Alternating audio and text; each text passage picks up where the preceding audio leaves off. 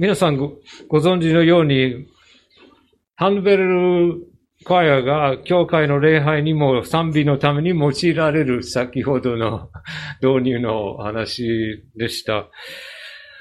そのベル自体とその音も様々です。可愛い音あれば、ドーンという大きな、あの、深い音もあります。曲を上手に弾くためには、コア一人一人が自分のベルを鳴らし続けることは、やっぱりうまくいきませんね。楽譜に従って奏でるのですと、先ほどのあの話です。今日の御言葉、今日の御言葉はパウルが教会内部におけるトラブルに対して、父なる神によって定められた教会の楽譜を示してくださいます。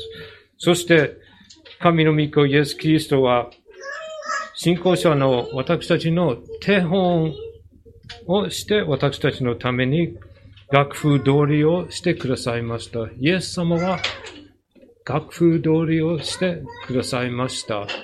それが私たちの手本です。このピリピ人への手紙の秋に一章の一節と二節からメッセージをここで皆さんと一緒に見ました。それから今から一章の流れをちょっと説明をして二章に入りたいと思います。秋に手紙全体の味を理解するため、この一章の四つの言葉を見ました。しもべ、生徒、すべて、主イエス。この四つの言葉が手紙全体の味を表しているところです。パウルは教会の群れの重要な要素をそこで私たちに伝えているのです。それからパウルが教会に対して自分が持っている確信はどこにあるのかろく節を見ますと、それが明らかです。良い働きを始められた方。これがパウルの確信です。教会に対する確信。私たちも同じです。良い働きを始められた方はこれを完成してくださる方ですと。さん節からはち節はそのような内容です。きゅう節でパウルが教会のために祈り出して何を祈っているかと、愛の成長を祈っているのです。きゅう節からじゅういち節。じゅうに節からパウルは自分が置かれた状況を偶然ではないことを教会に報告している。すなわち、パウルが自分とキリストの関係、自分をキリストの関係から離して考えることはしません。パウルはキリストに結ばれて、キリストの体である教会の益のために生きているのですと、教会にそのように伝えているのです。こうしてパウルが個人の近況を分かち合って、にじゅうなな節から人の立場から一言をここで命令をしているのです。大事なことです。じゅうなな節、ただ、ただという一つ、それは神の民の一人として、また教会として、福音にふさわしく生活しなさいと、そこで命令をしているのです。この命令は、信徒一人一人が信じることだけじゃなくて、神の恵み頼りにして、キリストの共同体である教会としての生活を進んでいく。共同体の生活においてキリストのために格闘があり苦しみがあることは明らか。にじゅうきゅう節、さんじゅう節を見ますとその通りです。一章の流れはそのようなもので、私たち二章に入ります。パウルが、ピリピ教会がパウルの宣教によって生まれた教会です。まあ、そういう意味で、パウロが教会の信仰の父と呼んでよいと思います。そのように、父の期待を持ってパウロが教会に向かって手紙を記している感じがします。父親たちは子供の関係には敏感です。親、父親は特に子供の間の喧嘩は心苦しいです。まあそういう意味でパウロがこのピリピ教会に心苦しくなってに章、さん章に懸念していることに向けての教えをしている。何よりも懸念していることは、福音宣教にどのような影響を及ぼすかという、この不一致があること。不一致があって、これが宣教にはどのような影響を及ぼすかということになります。それでパウロがに章の内容、教会内部に対するその一致に対して要求しているのです。要求しているですが、まずは動機づけをしている。一節を見てください。教会が彼の要求に応じる。応答することができる動機づけをして、パウロが一人一人が受けた恵みを覚えさせているのです。まず第一、キリストにあって励ましとは、救われたものとしてはすべて受けた恵みです。例えば、私たちクリスチャンは聖書を読むときに、それが自分の心にあるものに応えていることがわかります。それが恵みです。または、クリスチャンが御言葉によって罪が指摘されて、イエス・キリストの血潮によって許しをいただくことができる、その恵みも私たちクリスチャンにあって励まされます。恵みは私たちに与えられていることです。その恵みに歩むことには大きな励ましがあります。愛の慰めとは神のアガペの愛です。無条件の愛です。それは信徒の間にもあります。私たちみんな霊的に壊れているものです。マシの人間は教会にはいません。教会は神の許された人間たちの集まりです。無条件の愛は大きな慰めです。聖霊の交わりとはクリスチャンが内住してくださる御霊の影響を体験しているのです。時には罪が指摘されて悔い改めの恵みをくださるのは聖霊です。それが聖霊の交わりの一つです。完全な清さを持つクリスチャンはこの地上には存在しません。同時に皆さん、清さを求めないクリスチャンも存在しません。クリスチャンの生活は聖霊による交わり、その恵みに預かるものです。聖霊の交わりや神の愛がもたらすのは愛情と憐れみで、兄弟姉妹に対する愛の感情が伴います。ギリシャ語の言葉は、これはお腹を指している言葉です。ですから、他人をあったかく思って犠牲を払っても大切にするのですと。すべてのクリスチャンは程度が様々であるにしても、この四つの恵みに預かっているので、パウロはこれを一致になる動機づけをしています。そうでしょう。私たちは大きな恵みを受けているのです。次はパウロがどのような要求している一致、どのように定義しているかと、ここで逆の否定的な表現で説明します。第一は同じ思いの反対はバラバラな思い。何もできないではないでしょうか。方向において同じ思いでなければ何も前進しません。同じ愛の心の反対は、党派心が生まれて持ち続けることによって、あったかい交わりが阻止してしまうのです。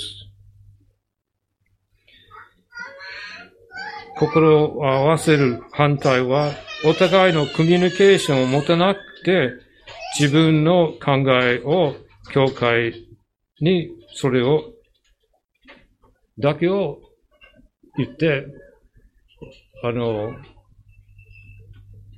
引っ張り込むというか引っ張るようにすることです。思いを一つにしての反対は努力しないで進んでいくでしょう。それで一つにまとまらな、まとまらないことになる。こうして私は反対側からの説明 し, しましたが、えー、肯定的には言えば、同じ方向性に向いて愛のあったかい交わりを保ちながら、コミュニケーションを続けて、神の御心に関して努力しながら、思いを一つにまとめようとすることではないでしょうか。いや、おそらく信徒の中にはこの要求されている位置は無理があるのではないでしょうかと反発あると思います。しかし、フォーカスはどこにあるのか、注目がどこに置くべきなのかによるのです。明らかに個人の注目点は他人ではなく、自分が福音にふさわしく生活しなさいという責任を果たしているのか、これが重要です。この要求に応答するためにさん節からご節あります。聞いてください。何事も利己的な思いや虚栄からするのではなく、へりくだって、互いに人を自分より優れたものと思いなさい。それぞれ自分のことだけでなく、他の人のことも顧みなさい。キリストのうちにあるその思いを私たちの間にでも抱きなさい。大切な文章の変化がここにあります。さん節からご節の間のすべての名詞は単数形です。すなわち一人一人の責任です。聖霊がそのように明確にしているのです。第一に、利己的な思いや虚栄とは、信徒の中にあれば生かしてはいけません。食べさせてはいけません。育ててはいけません。自分の利己的な思いや虚栄心を聖霊の助けによって殺さなければならない。戦わなければならない。へりくだってとは、古代から現代に至るまで、誠の神を知らない一般社会に求められない姿勢です。弱、弱しいと思われるからです。確かに古代にもこのギリシャ語の言葉は奴隷について使われた言葉です。しかし全てにおいて自分が周りの人よりはマシだという態度がどれほど人間らしくない態度ではないでしょうか。私たち一人一人神によって作られたものです。持っている才能は神によるのです。他人もそうです。ですから私たちはそれを覚えて自覚してそういう生き方を求められているのです。イエス・キリストは福音書の中でこのように自分ご自身を表現しているのです。私は心が柔和でへりくだっているから、あなた方も私のくびきを追って私から学びなさい。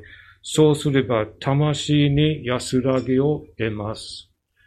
マタイによる福音書じゅういっしょうにじゅうきゅうせつ、イエス・キリストがこのようにご自身を表現しているので、キリストは父なる神を前にしている考え、心が、姿勢がここにあるのです。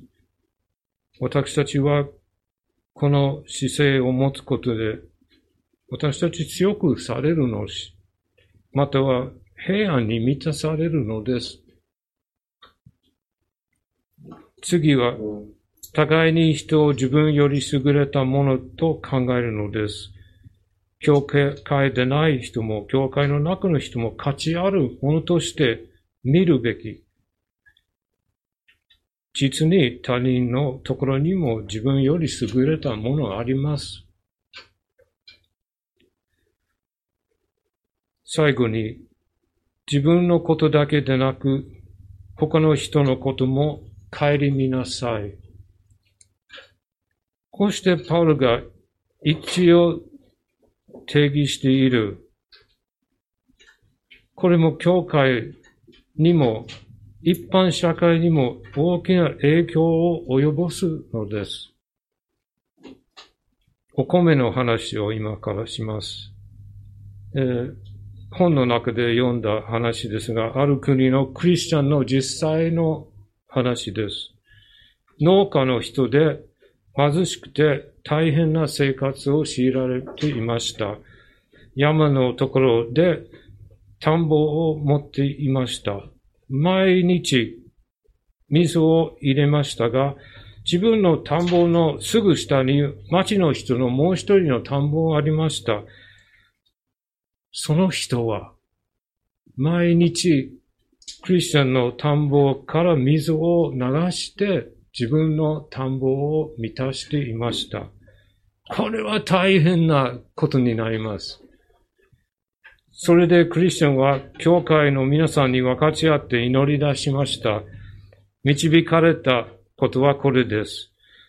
毎朝隣人の田んぼを先に満たしてから自分の田んぼに水を入れました。このクリスチャンの行為は本人にどれほど安らぎを得たのか、与えたのか、またはその町にどのような影響を及ぼしたかを私たち想像できます。良い影響です。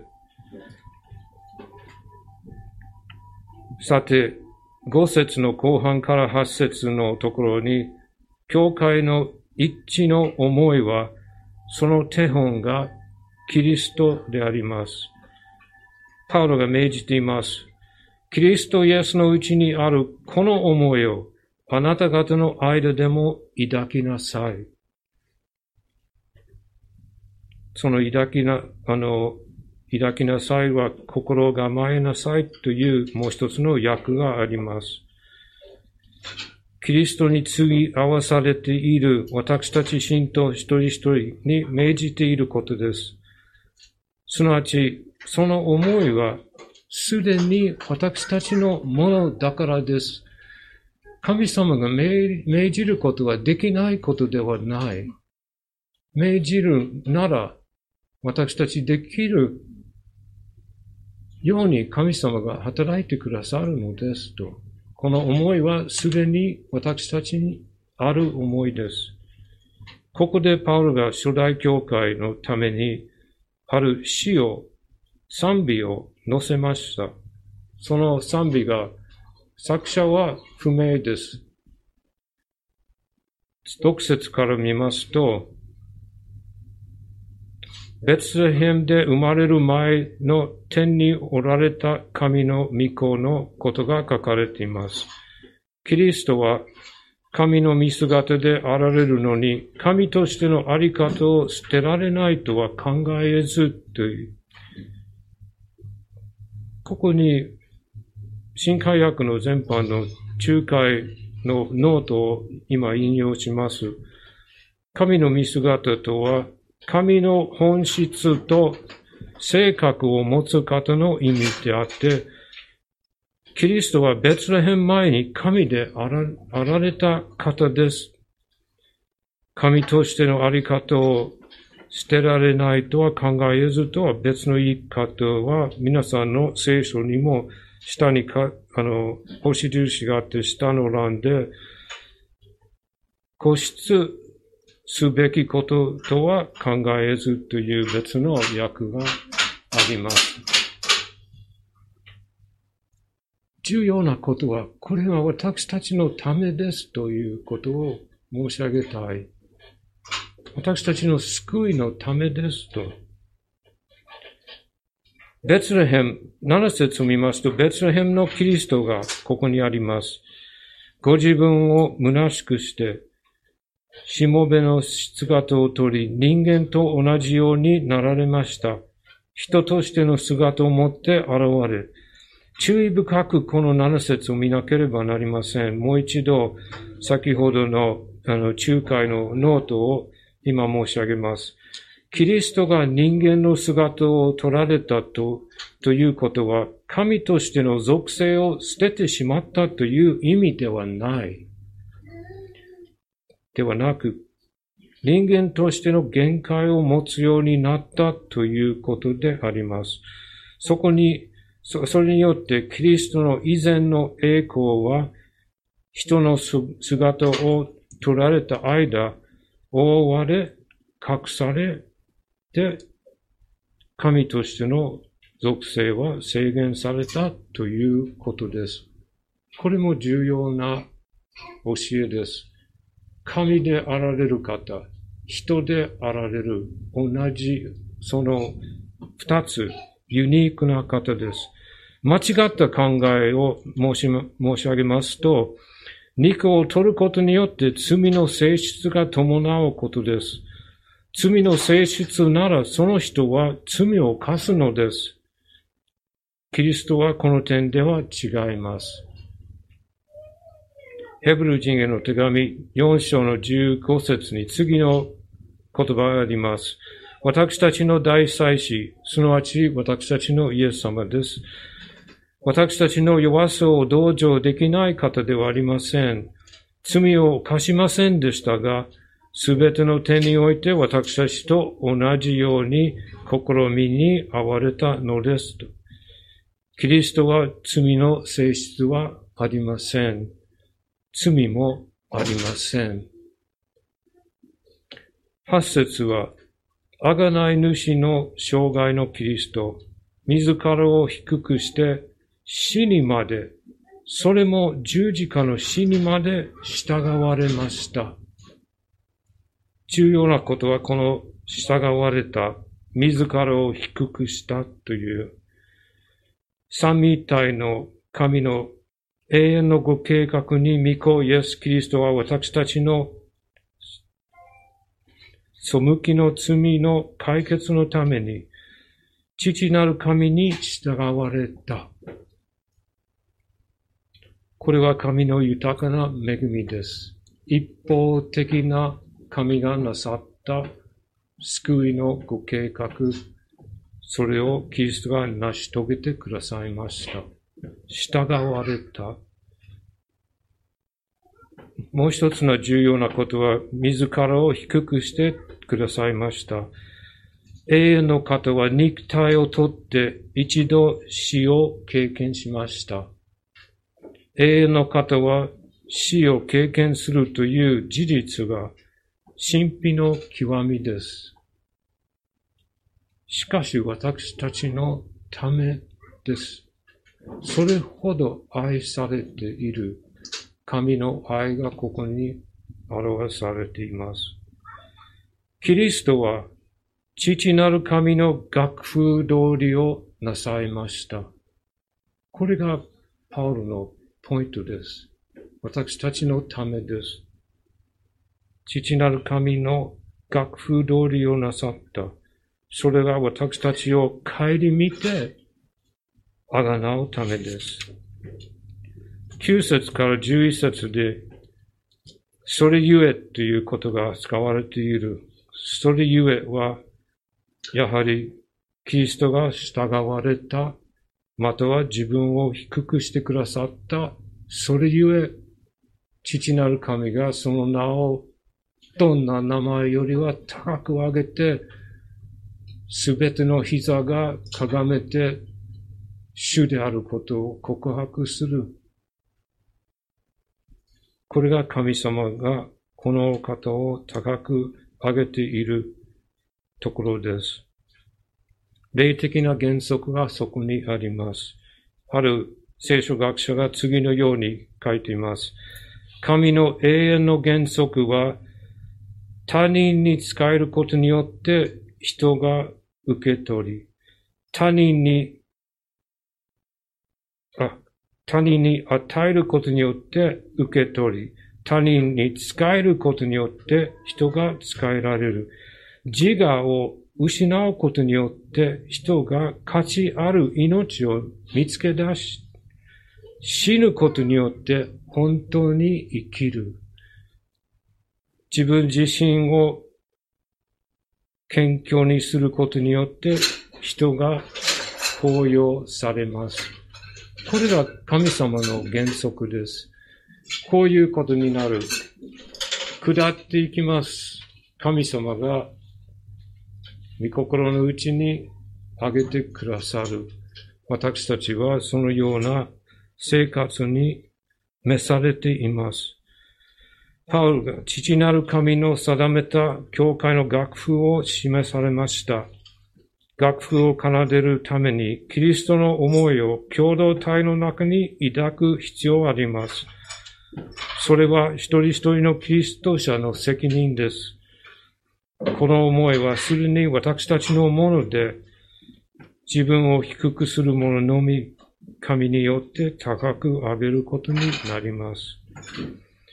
皆さん、キリストの思いを持って、福音にふさわしく生活することを一緒に決心したいと思います。お祈りします。天の父様、私たちイエスを主と呼ぶ恵みに預かりました。この主とつながれて私たちは、その思いが私たちのものとなりました。他人を顧みなさいと、それに私たちが歩むように恵みを加えてください。特に他人が必要としている救いの福音のメッセージを届くことができるように、賜物が様々で同じ方法、同じパターンではないことは分かっています。どうか主よ、私たちを聖霊をもって助けて、私たちに恵みを加えてください。ご自身の栄光のため、どうかなさってください。主イエスの皆によってお祈りいたします。アーメン。